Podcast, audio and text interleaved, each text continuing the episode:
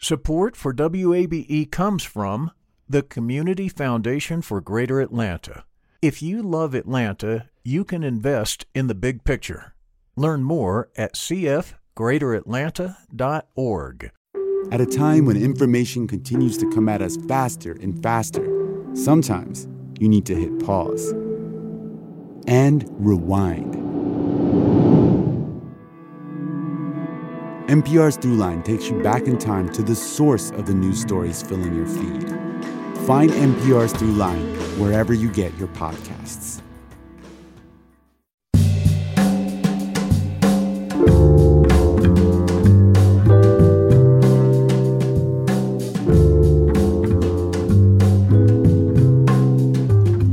From WABE in Atlanta, this is Closer Look. I'm Rose Scott. Coming up on today's program, the city of East Point, yeah, just about 10 miles south of downtown Atlanta. Now, five years ago, then newly elected Mayor Deana Holiday Ingram told me the city was on the cusp of an economic development boom. You have to get people who are committed to not just building buildings, but building communities. So it's okay to build a building, it's okay to make money, but are you also do you also care about the community and that you're building and, and are you trying to make sure that what you build has a positive impact on that community? Now, like many U.S. cities, well, affordable housing and public safety top the list of concerns and are the catalyst for new initiatives. Mayor Ingram will join me in the studio just a moment to talk about this year's priority for East Point. Also, the group Moms Demand Action was formed after the 2012 Sandy Hook mass killings. Founder Shannon Watts talks about the group's continuing mission and why she's now stepping down. Important community conversations coming up, but first this. Georgia Governor Brian Kemp has declared a state of an emergency after recent violence at the site for Atlanta's proposed police training facility. We'll hear more from Emily Wu Pearson. Kemp's declaration allows him to call up to 1,000 National Guard troops to control protests. This comes after demonstrations in downtown Atlanta turned violent over the weekend regarding the police killing of an activist in the forest. The Georgia Bureau of Investigation says officers shot and killed the protester in an exchange of gunfire where a state trooper was first shot and injured. Some demonstrators set fire to an Atlanta police vehicle and vandalized the Atlanta Police Foundation's headquarters. They continue to call for an independent investigation, as GBI claims there is no body camera footage of the actual shooting. Emily Wu Pearson, WABE News. And Closer Look reached out to Atlanta Mayor Andre Dickens for comment. A spokesperson says the mayor is monitoring the situation and calls for peaceful reactions, and went on to say the city would provide any updates as appropriate. In other news, Georgia U.S. Congresswoman Democrat Lucy McBath is again calling for stronger gun regulations after more high pro- profile mass shootings in the country. She spoke on the House floor this week. It cannot get any clearer. Without easy access to unregulated firearms, these mass murders do not happen. These families do not grieve, and this country does not live in fear. McBath has pushed for increased gun control since being elected and serves as the vice chair of the House Gun Violence Prevention Task Force. And back in 2012, the Congresswoman lost her 17 year old son, Jordan, to gun violence. More Georgians than ever before signed up for health insurance on the Affordable Care Act marketplace during the recent sign up period, as we hear from Jess Mador. Open enrollment ran from November to January 15th. During that time, healthcare.gov data show almost 900,000 Georgians chose a plan. This number represents a big jump over last year's healthcare.gov signups of more than 701,000, and that was a double digit increase over the year before. Health insurance enrollment is also up nationwide. The Biden administration reports a record more than 16 million people signed up for a plan. This includes almost 4 million people who are signing up through the Affordable Care Act marketplace for the first time. The administration is also touting this open enrollment period's new discounts and subsidies as reasons for the increase. Jess Mador, WABE News. Georgia Democrats are getting more time from the National Party to move up their 2024 presidential primary. The DNC wants Georgia to vote fourth on February 20th. WABE politics reporter Sam Greenglass has that story.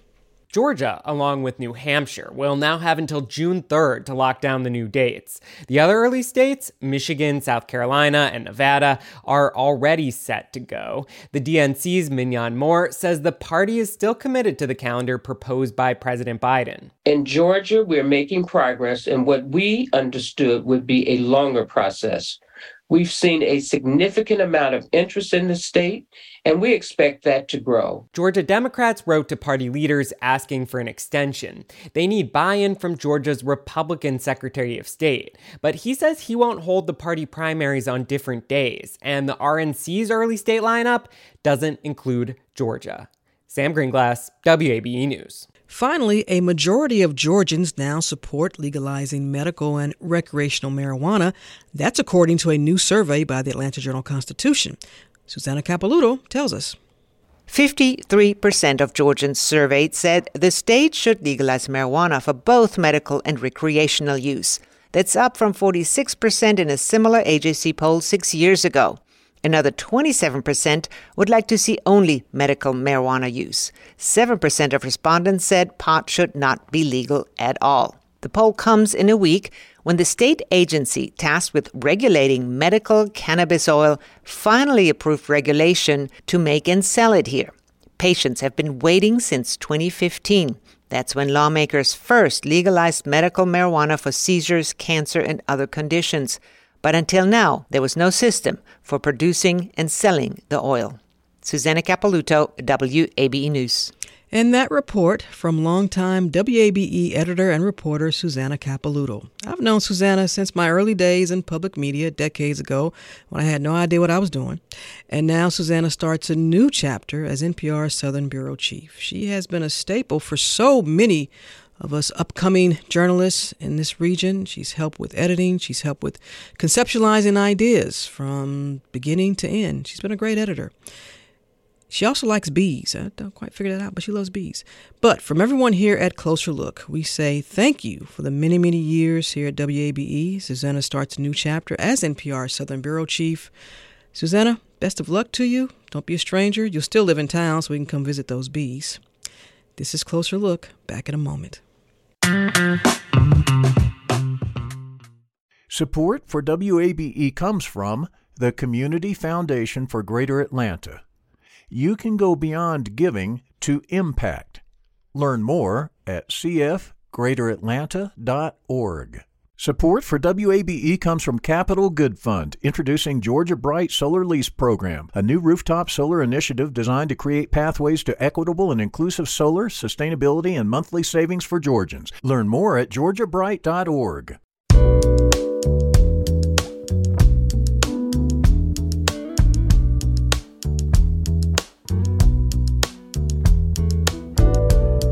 And Closer Look continues from WABE in Atlanta. I'm Rose Scott. Five years ago, our Closer Look team spent an afternoon in the city of East Point looking for ice cream and barbecue. No, it's not even that. The city, located about 10 miles south of downtown Atlanta, had become a popular area for the film industry. They were building a new government center, it was under construction. And also, like much many other cities in the U.S. at this time, East Point was grappling with attracting attracting a lot of economic development projects but also wanted to make sure it wouldn't lead to displacement or fuel increases in housing options. Now, here's what then newly elected Mayor Deana Holiday Ingram told me. If we talk about the B word blight, I say from blight to bright, but I look at everything as an opportunity. So we, when we look at these opportunities, redevelopment opportunities in the city, I think that's a more positive way to frame what cities across this nation are experiencing because, you know, we, if you put the B word on it, people look at it like, oh, that's kind of negative. But this is an opportunity. This is a redevelopment opportunity for someone who's interested in this type of property or this type of building or this type of um, structure. So we really like to focus on redevelopment. Um, you have to get people who are committed to not just building buildings, but building communities. So it's okay to build a building, it's okay to make money, but are you also do you also care about the community in that you're building and, and are you trying to make sure that what you build has a positive impact on that community. And so I, I encourage people to buy. Ownership is key. They're like, Mayor, I need about two to three years, and two to three years is probably not going to be here. Wow. That was from Closer Look's three part series, Redeveloping and Rebranding the City of East Point. Now, as we begin 2023, Closer Look is checking in with local mayors to discuss their top priorities for the new year. So, who else to start with than the city of East Point? And we welcome in studio Mayor Deana Holiday Ingram. Good to see you. Good to see you too, Rose. Happy New Year. Happy New Year. Took you back, didn't I? You know I had all that, did you? I look shocking, all right. I was like, ah, that's me. um, how would you describe East Point now, five years later? You know, you're, you're another term now. Is it still too late for folks to get in on the great deals if you're a resident? Well, you know, housing. In terms of housing, so we are definitely seeing a lot of infill development. We're seeing um, a lot of investment into our blighted properties and people re- renovating those, or even demolishing and rebuilding. So we're experiencing that. So it's not too late but we're still looking for people who want to build community as well as build buildings. And we have a diverse housing stock in the city of East Point. We literally have housing that anyone can afford, regardless of income level. Now, you took us around. We were in your East Point vehicle. I don't even know if y'all had insurance then. I know we didn't. of course. Of course you did.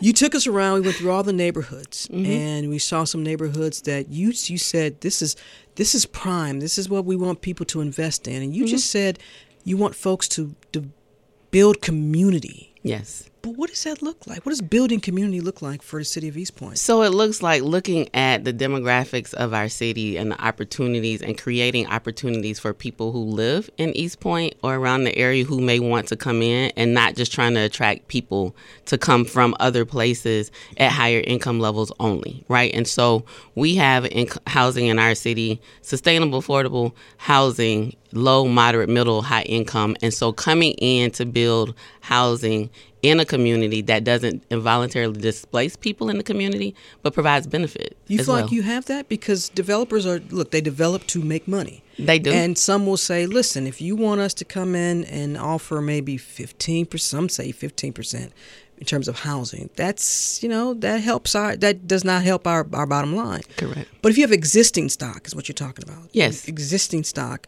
but do you have all those other programs that go with that? First time home buyers. First time home buyers. Or maybe some folks just want to rent. So I, me and my family rented for five years before we built a home in East Point, right? So rental is a path to home ownership.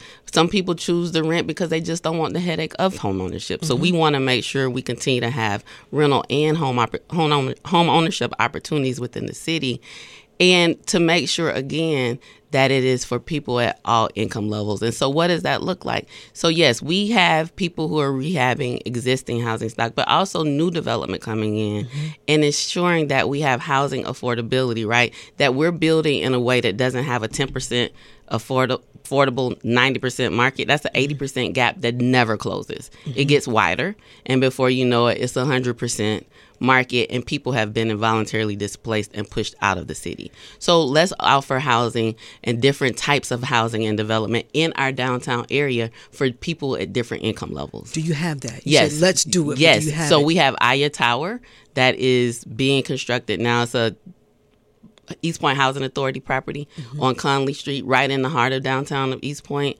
about 80 just under 90 units that will be built there for AMI I believe like 60 to 70% right okay. and so then we have another development called the East Point Exchange which is right behind the MARTA station mm-hmm. in downtown East Point Buggy Works Wagon Works one of those buildings will be market rate housing about 100 units but then the workforce development housing should break ground this quarter which will have housing for people making between 47 to 60,000 in the heart of our downtown. Okay. Then we'll also have our Commons project, which is a pro- public-private partnership between the city and a developer to build a mixed-use development right across the street from City Hall, which will have affordable housing affordability in it as well. When you are in talks, when the city, when y'all are in talks with developers that want to come in, whether it's a tech uh, do you feel like you have enough incentive to, to keep them there? We talked about Microsoft. We're going to get to that in a moment because you you should know we're going to get to that. But do you have enough to? why are you laughing? You don't want to talk about it? Hey, we're good. We're better now. We're going to see. Okay. Do you have enough to offer them? Yeah. Because there's always an issue of cities, city governments giving too much to developers and incentives, right. and there's a whole list. And I know Atlanta's different from East Point, so we mm-hmm. go down a whole list of quote failed or you know some that work. But as Larissa, have you all been able to to to have that balance, giving Yes. everybody what they want, the developer, the community, the city? It requires demanding a balance and not accepting no, right? Um, so yes, we have incentives. We have a building industrial development authority. We have a downtown development authority, which are able to offer bond financing opportunities. We are a full service city, so we actually have own our own water. We sell water. We can provide infrastructure um, incentives. We also have electric. We have an electric power company, right? So there are ways that we can help bring down the cost of development to be able to help make it more um, affordable. Let's talk about them because you said you're able to offer your own infrastructure now. You know, we talk about the water and the electricity, Mm-hmm. and folks get some. I, I- see the eyebrows right now going up in East Point. That's right. Talk about it, Rose. So let's talk about Yes. the, let's talk about the I can hear electricity. too. How so? Let's just explain this because you've tried to, and, and folks before you have tried to. Why does East Point have this unique power company selection structure? I'm trying to put this in the right way. Uh, how did that happen? So my forefather, our forefathers in the city of East Point, um, decided that we would be a part of the Municipal Electric Authority of Georgia, which is made up of 49, 48 other communities um, across the state, to Right. have our own power company. And it's a public pro- power company, which means we don't really operate at profit. We get power at wholesale cost of power. But there are a number of additional um, capital maintenance costs that goes along with that. Mhm. And so because we inherited such a great enterprise, right? We then have to deal with making sure everybody knows like if you have a small business, you don't want to dip into your house funds, your personal money to take care of the business. Mhm. And so in operating this electric enterprise fund, it requires us to make sure that our rates are competitive but also that they cover the cost. So residents have no Choice. choice. No. They they have to go with these, but companies because Microsoft cut a deal with Georgia. That's the best way I could put it. And, it, Yeah. and you correct me if I'm wrong. Cut a deal with Georgia Power. How is it that a big corporation gets to choose their vendor, but you know, The Susie city. and John don't? Correct. So there is a power grid. Just imagine this grid, and portion of it is assigned to East Point, and portions are assigned to um, Georgia Power or other companies. And then there's what's called choice loads. Mhm. So if you're you need over say 200 megawatts of power, you have the choice to choose which provider you will use. So we know micro, a company like Microsoft Right. would you, but is that fair? You think? Because some would say, but East Point prices are high, and I want to go to Georgia Power, and I'm not lobbying for Georgia Power. Don't send me an email. I get I'm just saying. Yeah. So our prices are competitive, and our energy is actually the cleanest in the state. We are 94% non CO2 emitting as of 2021, and 2020 we were 99%. percent mm-hmm. Right. And so when people are thinking about power and the future of power, I think we're very competitive. Out on an East Point bill, and I've had this happen time and time again, people will pull an East Point electric bill and compare it to a Georgia Power bill. Right. But on an East Point electric bill, it's a utility bill. So also your water Mhm. is there, your sanitation is there. So it's not just electric on a bill. So it's, is it all in bundled? It's four in one. So it's itemized. Okay. But that one bill, you'd have to go get your Georgia Power bill, your water bill, like your other bills, and add those together. So power, water, Sanitation. sanitation, stormwater, stormwater, all that is is. Has that been problematic though? You think, or do you think that is a model that works best for your city? I think it's a model that works best for our city as a full service small city. So, you know, we own these enterprises. We're not interested in selling them off. And so if we're going to do billing, it is, you know, um, combined billing. But I think that adds to the misconception of how exorbitant our bills are because I think people are comparing four bills to one bill. So they because they see power and they're okay. So you're saying it's not just your when so because I get emails that say Rose, my electric bill is high. Right. So you're saying, but it includes all of those utilities. Right. So is it the electric portion of your utility bill that's high, or is it your total bill that you're talking about, and how much of that is electric? Are you and Microsoft are y'all friends now? Because you all could, could you all have handled the demand that they said they needed for power? Yes. Um, through our Municipal Electric Authority of Georgia, we have the full weight of that system, right? And they still didn't buy it. no, but we will um, get a franchise fee that will also provide us a level of compensation for what happens there.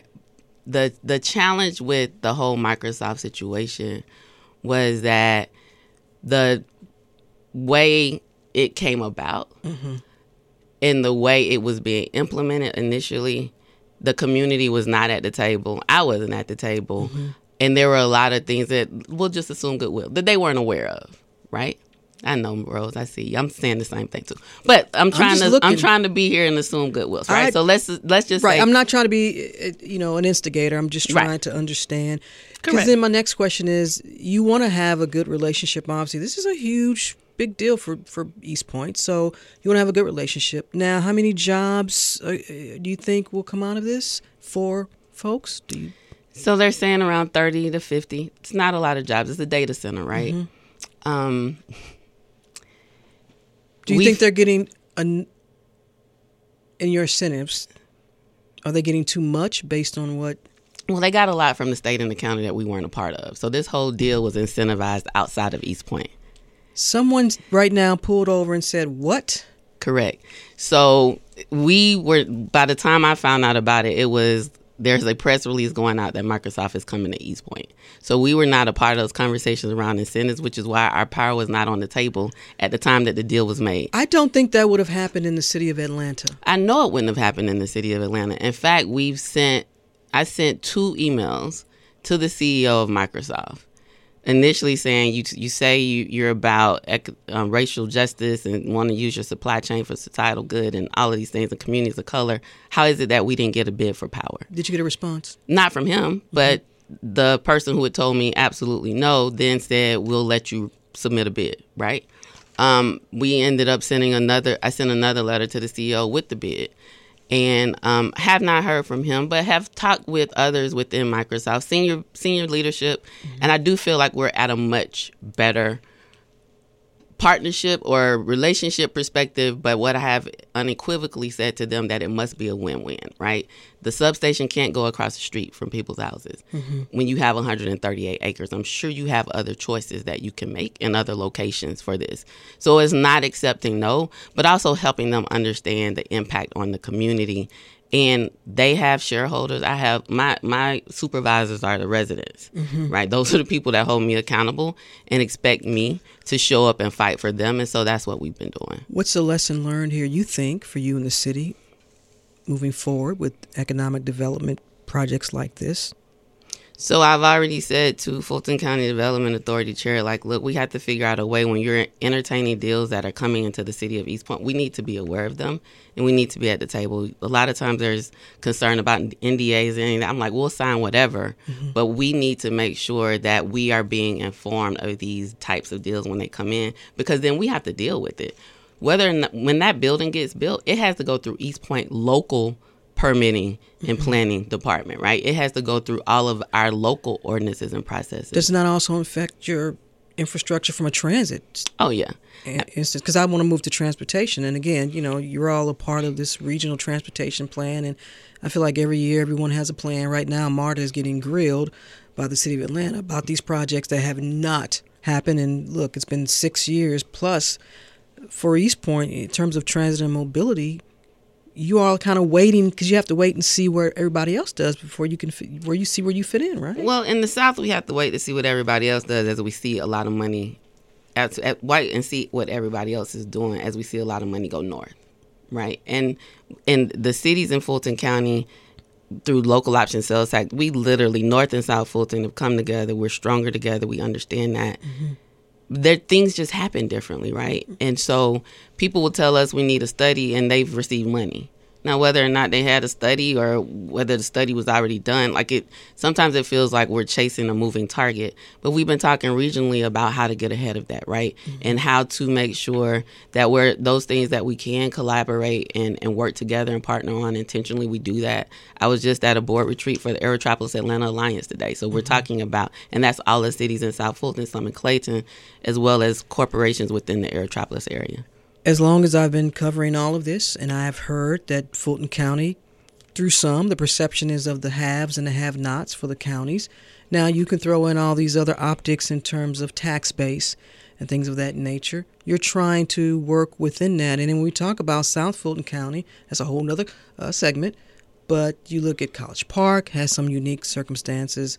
You know, obviously the new city down there, South Fulton, uh, you know, East Point. Hapeville seems to be like, you know what, we good. I don't really hear a whole lot about Hapeville. They just kind of, you know, they're like, oh, well, ah, Hapeville, Hapeville has been working a plan for probably, I've been here 12 and a half years. Yeah. And we're seeing that come to fruition, yeah. right? So people are like, there's a lot of development happening in Hapeville.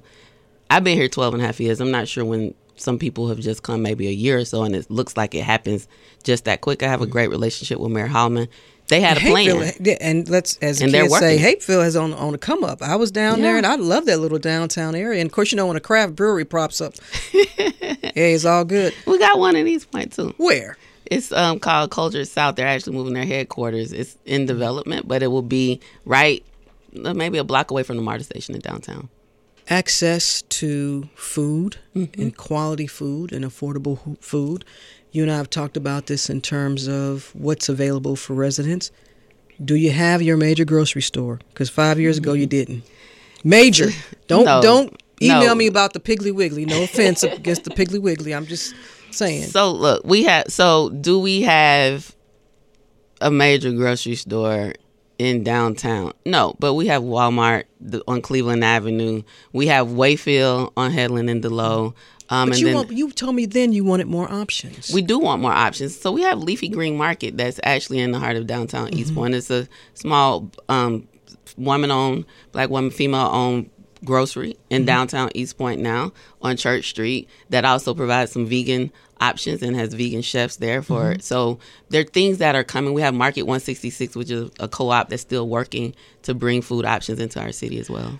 Before I let you go, because I want to go back to this because I receive emails all the time, and I had a, received an email from someone who said they was a resident, and they thought that maybe you all were moving slow as it relates to some economic development and also too with, with housing and ordinances and listen we can talk all day about single family zoning and all this how would you assist? Do you need to have improvements as it relates to development and specific neighborhoods? Because the way I perceived the email was that this person lived in a, in a neighborhood that probably could be welcoming to all this new economic development and for new businesses, but that may not be the case for other neighborhoods which are still just trying to get that equal footing you know what I mean? Am I making yeah, sense? Yeah, you are. But East Point is a little under 15 square miles, right? And so the area, the neighborhoods don't really have within their neighborhoods opportunity in per se the neighborhood for commercial or mixed use, right? A lot of mm-hmm. this is going to happen in our downtown area, which is near a lot of our neighborhoods. And mm-hmm. so,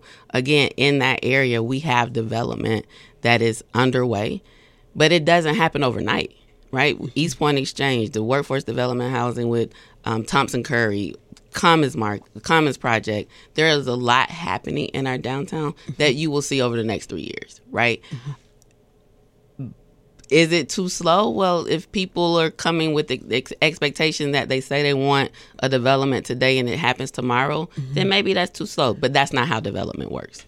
Let's also talk about then public safety, mm-hmm. which obviously is another issue. And then I want to get to healthcare before we let you go. Every city, major city from what we know of, and, and obviously we can look look to these past few weeks out in California, mass shootings. We're going to talk about that in a moment in our next segment, and, and, and what to do with gun violence and public safety. You all have had uh, obviously grappling with that. Do you need more officers? What is missing, or what what, what are your challenges there? So I think the challenge around there is no formula or silver bullet for safety. If there were a formula that ensured that nobody ever committed a crime, every city across the country would have that in place, right? Com- safety is a team effort, right? It's it takes working together.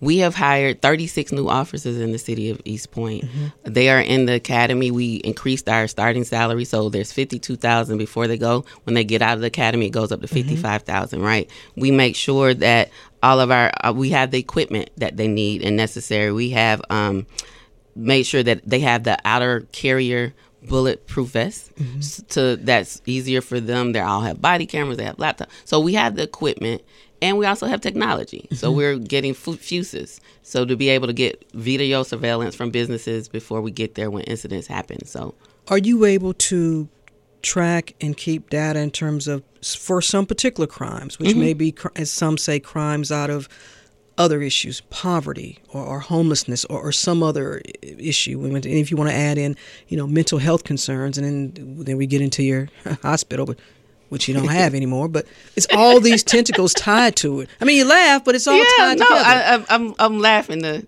yes, yes, I because you're true. It's true. It's true. Um, so look, I last year from 21 to 22, if we look at our crime data, we had a 31% decrease in rapes, 21% decrease in robbery, aggravated assaults went down 8%, and simple assaults down 42%. percent mm hmm We hired a crime analyst to really make sure the accuracy of our data, right? Okay. But I will acknowledge from in 21, we had eight homicides. In 2022, we had 28 homicides. Of those 28, that's a 250% increase. Only two were stranger to stranger. Mm-hmm. And all but five happened in a person's home, house, like um, hotel rooms, like places where they knew people, right? Recording studios. We've solved 21 out of those 28, so we have a 75% clearance rate, and um, we're close to filing charges on the others. So it is not one one homicide, one victim is one too many. Mm-hmm. But when we look at the data and where how it's happening, where it's happening, you know, also the open carry, Wild Wild West came out last year, right? Where people can just get guns freely. Okay. Um, and you so that's a factor. I do think it's a factor. Um, you know, when you have when it's easier to access a gun than to try to resolve a conflict through you know nonviolent ways. Mm-hmm. People make the bad decisions in split second in split seconds, and then we're left dealing with mm-hmm. trying to figure out on the back end. And what about as relates to health and wellness, and with facilities and, and what you all have, which yeah. yeah. so we actually Can y'all bring a a high level trauma hospital center there? Well, it wasn't a high level trauma center, right? The, the high level trauma center was the location on Boulevard in right. Atlanta. What we had was an ER and okay. a hospital with about 302 rooms. We, I believe, and we, I'm working with others around trying to ensure that we bring ER and some level of hospitalization back to that site. Can you do that? Because yes. there were talks that it that your charter allowed you or you could form a, a, a, uh, hospital authority. I looked into it. I couldn't really find the information I needed on that, but is that true? So the hospital authority is not the answer. So $15 million that anyone doing work seriously in this area to try to deal with ensuring that we have accessible, affordable, high quality, comprehensive health care for our community knows $15 million is going nowhere, mm-hmm. right? That's not even a month. Um, we also know that a housing, a hospital authority is not a mechanism to raise money, right? We also know that, that it provides opportunity. You say it's more of governance? it's governance and also an opportunity to provide you know some level of bond financing for mm-hmm. a facility but we have a facility so we don't need that okay um, and there is no funding for hospital operations right so when you look at the fulton dekalb hospital authority the fulton county and dekalb county together contribute about $100 million into that authority about 60 something from fulton and 30 something from DeKalb. then they get fees for services right? Mm-hmm. if it were that simple we would not have have had six hospitals closed across the state of georgia within a four year period. There's no silver bullet and it's not the hospital authority alone. And i don't know that that's needed. What's needed is a, a, a responsible hospital operator right, who wants to come in, understands the dynamics of the community, and can come up with a strategy like a to be. Well, though, well, I mean, well, it's a health system. Made a, I mean, they, I'm not saying them because obviously they cut yeah, out, they've but, made other choices, but, but you need an entity like that. Is what you're saying? We need an entity or an ER entity, right? So, how do you go about trying to get that conversation even started? People are reaching out okay. because people are aware of what's happening, and so, and I also want people to understand that ER and hospital, yes, they're needed in the mm-hmm. community. They have a space, but there has to be a comprehensive model of care. People shouldn't be feeling like they can only get primary care at ER. We need to connect more people to medical homes, primary care homes. Is that a priority for this year? Absolutely a priority for this year. I prioritize it on my agenda. I mean, on my calendar. have several meetings frequently with people about that, and I do believe we will find we will be a disruptor right? Mm-hmm. and and have a system that actually has care. I had a medical procedure in october and ended up having to go to the er i waited 10 hours to get a er bed.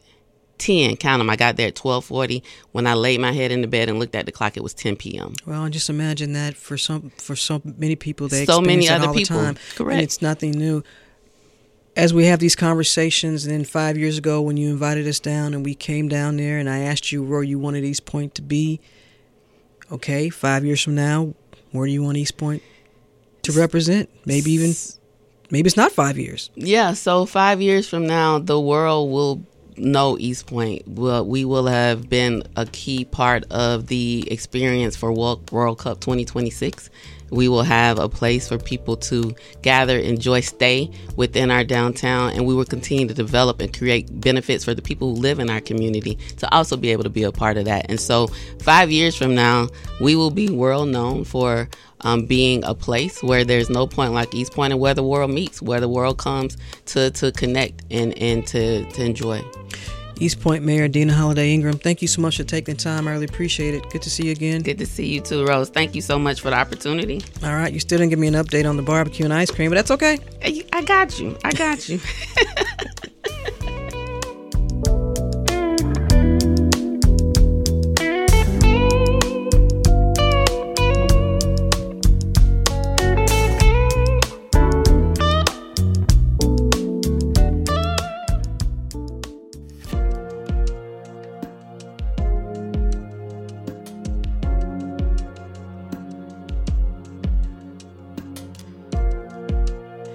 Closer Look continues from WABE in Atlanta. I'm Rose Scott. Already, just 27 days into the new year, there have been at least 40, what's considered 40 mass shootings here in the United States, and that's according to data compiled by Gun Violence Archive. The archive also reports more shootings so far in 2023 than at this point in any other year in the last decade. Moms Demand Action is a nonprofit founded after the shooting massacre on December 14, 2012, which included Sandy Hook Elementary School. Afterwards, there were calls for gun law reforms. And now, after more than a decade, Moms Demand Action is still advocating for what they say needs to be good, clear gun reform. And the founder, Shannon Watts, is stepping down. You'll hear from Shannon in just a moment, but I'm also joined now by Laura Judge, the elections lead for Georgia Moms Demand Action. Welcome to you both. Thank you. Thank you.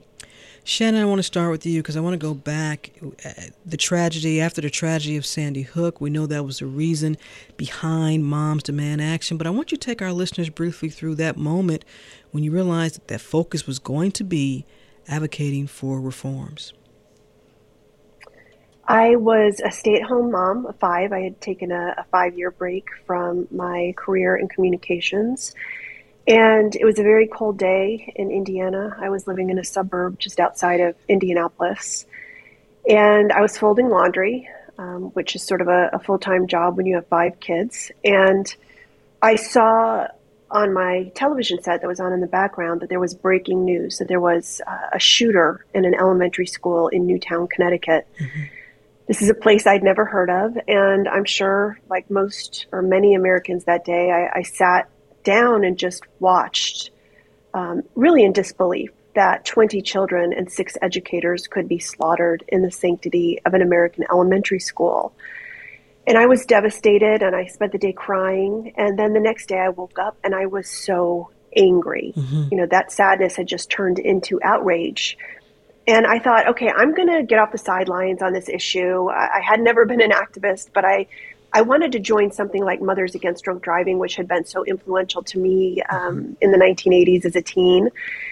And I couldn't find anything. I found some one off think tanks run mostly by men, some city and state organizations, again, mostly run by men. And I wanted to be part of an army of women, which is mm-hmm. what I have seen be so effective over and over again in this country. And I started a Facebook page just thinking we would have an online conversation about that, and it turned into the largest offline movement in the mm-hmm. country for grassroots activism. And you all have chapters or affiliates in every state, correct? Every single state, we now have 10 million supporters. We are twice as large as the NRA. Wow. Laura, what brought you to want to be a part of Moms Demand Action?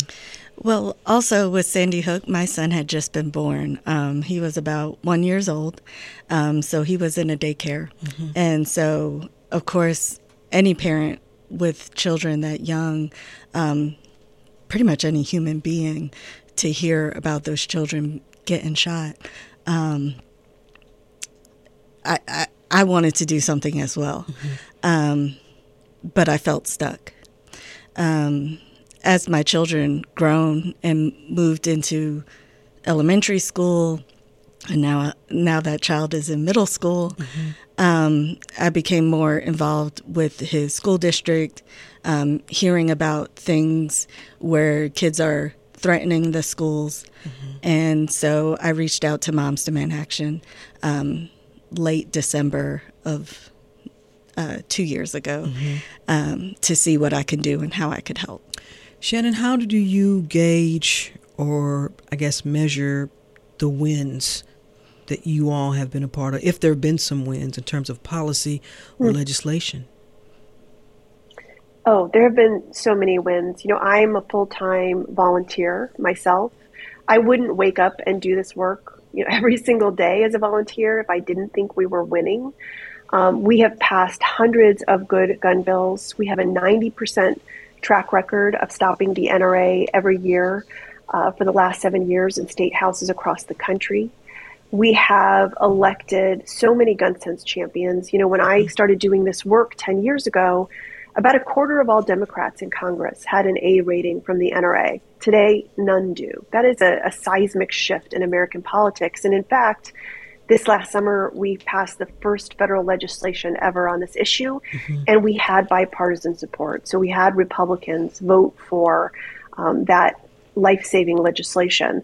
In addition, uh, we have changed this issue culturally. We talk a lot to gun owners and parents about the importance of, of securely storing their firearms mm-hmm. locked, mm-hmm. unloaded, and separate from ammunition. So, the progress that has been made in just a, t- a decade is truly astounding. I think because there are all these shootings in the news all the time, mm-hmm. we lose sight of the fact that gun safety used to be a third rail in American politics, and now it is fully embraced by Democrats. And I think we see more and more Republicans um, joining our side of the issue all the time.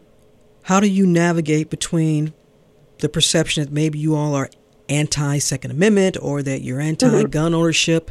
And are you still continuing to fight that when you talk with perhaps on the Republican sides or, or those who, who just want to make sure that, okay, you're not coming after me and my guns because I'm a responsible gun owner and all of that?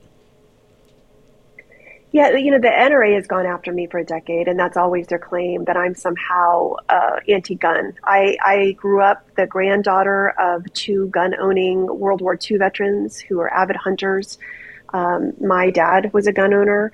Uh, I come from a very conservative family. Many of our volunteers are gun owners or their partners are gun owners. There are 400 million guns in this country. We are simply wanting to restore the responsibilities that should go along with gun rights. And when you have conversations again with most Republicans, most gun owners, they agree that in order to have a gun, you should have a background check. Mm-hmm. You should have safety training. Domestic abusers should never have easy access to guns. Um, we want to keep guns out of the hands of people who shouldn't have them, including minors. Mm-hmm. It's really this very vocal minority of gun extremists who have held sway with our lawmakers for far too long and really been given a seat at the table when it comes to writing our nation's gun laws. So that is what we have to undo, mm-hmm. and, and we have made a lot of progress in that. Laura, whenever I ask someone to define for me what sensible gun legislation or gun reform legislation looks like, I'll get a different answer. So here in Georgia, through your lens and representing the organization here, do we have an adequate number of, quote, sensible gun laws on the books? I don't believe that we have an adequate number of sensible gun laws. Um, as the elections lead here in Georgia, you know, um, our gun sense candidates, we had about 33 state representatives, eight state senators that just were elected this last uh, election season. Mm-hmm. And one of our representatives, uh, Representative uh, Dr. Michelle Au, mm-hmm. just dropped two bills that she would like to see more gun sense legislation. And so seeing some of our gun sense candidates join on as sponsors of that bill, um, I think we can start to head that way. The mayor of East Point, who was just on before this segment, talked about through her lens, she felt that Georgia's new law, the permitless carry, uh, was a problem, mm-hmm. and and she correlated that with the increase in gun violence. How do you see Georgia's permanent? I think I know, but I want to ask you. You can take it. I, I feel the same way. Um, you know, the governor just had his state of the state, and he mentioned the increase in crime and the increase in gang violence, but he did not mention how guns attribute to that increase in crime. And because of permitless carry, we see more of that crime increasing, and we need to close those loopholes with permitless carry.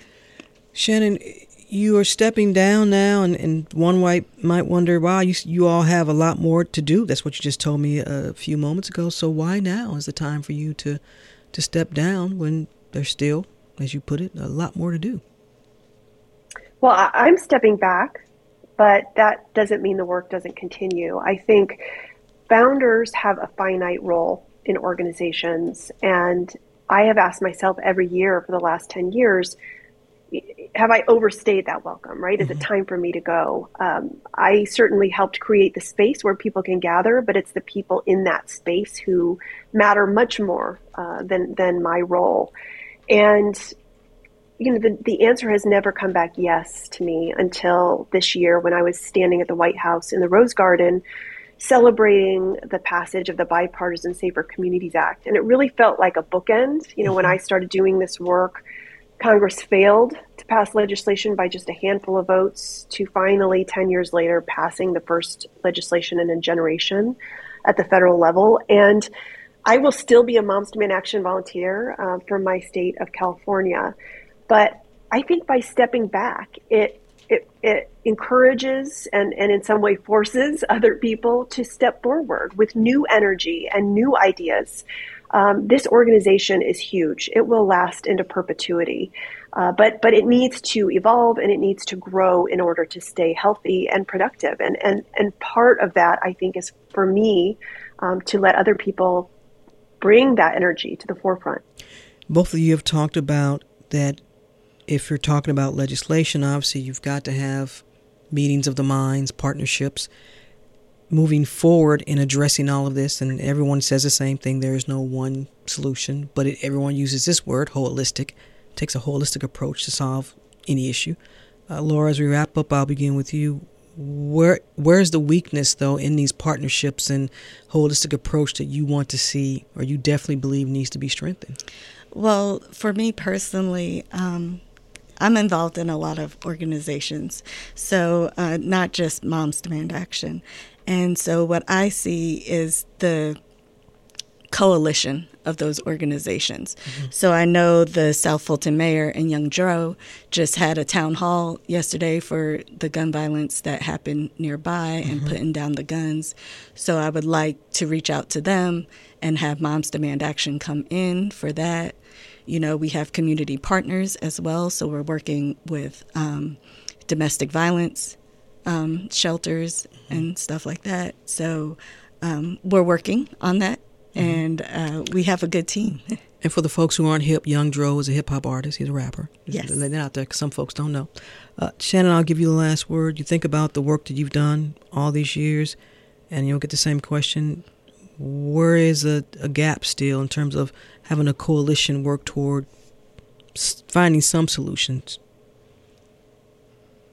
I think no one person, no one organization can solve this issue. Having partners is incredibly important. In particular, uh, the black and brown women who've been doing this work for decades um, with very little to no media attention whatsoever.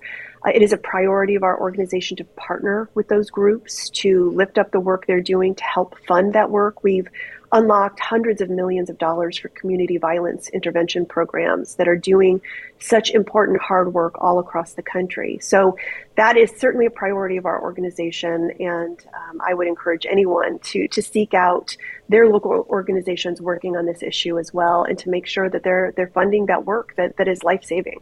Shannon, do you have a successor? We have uh, so many successors, but one person I'm, I'm working particularly closely with in our organization is Angela Ferrell Zabala. Uh, we hired her from Planned Parenthood about five years ago. Um, a black woman who sees this issue with a lens that is, is incredibly important. It does include partnerships and coalitions. She's been um, just an amazing movement builder, mm-hmm. and um, so grateful that, that she is there to continue this work when I step back. Shannon Watts, founder of Moms Demand Action, and I'm also joined in studio by Laura Judge from the state affiliate, the elections lead for Georgia Moms Demand Action. Thank you both for taking the time. Shannon, best of luck to you in your next chapter. Thank you. Thank you. Thank you.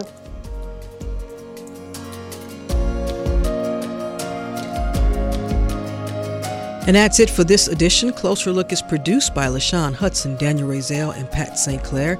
Tiffany Griffith is our supervising producer. Our engineer is Kevin Rinker. A reminder to let us know your thoughts on today's program or any other. Send me an email, rose at wabe.org. And of course, you can listen to the entire program online, wabe.org slash closer look. And of course, catch the rebroadcast tonight at 7 p.m., as well as in our podcast. So subscribe to Closer Look wherever you like. Stay tuned to 90.1 WABE from Atlanta. I'm Rose Scott.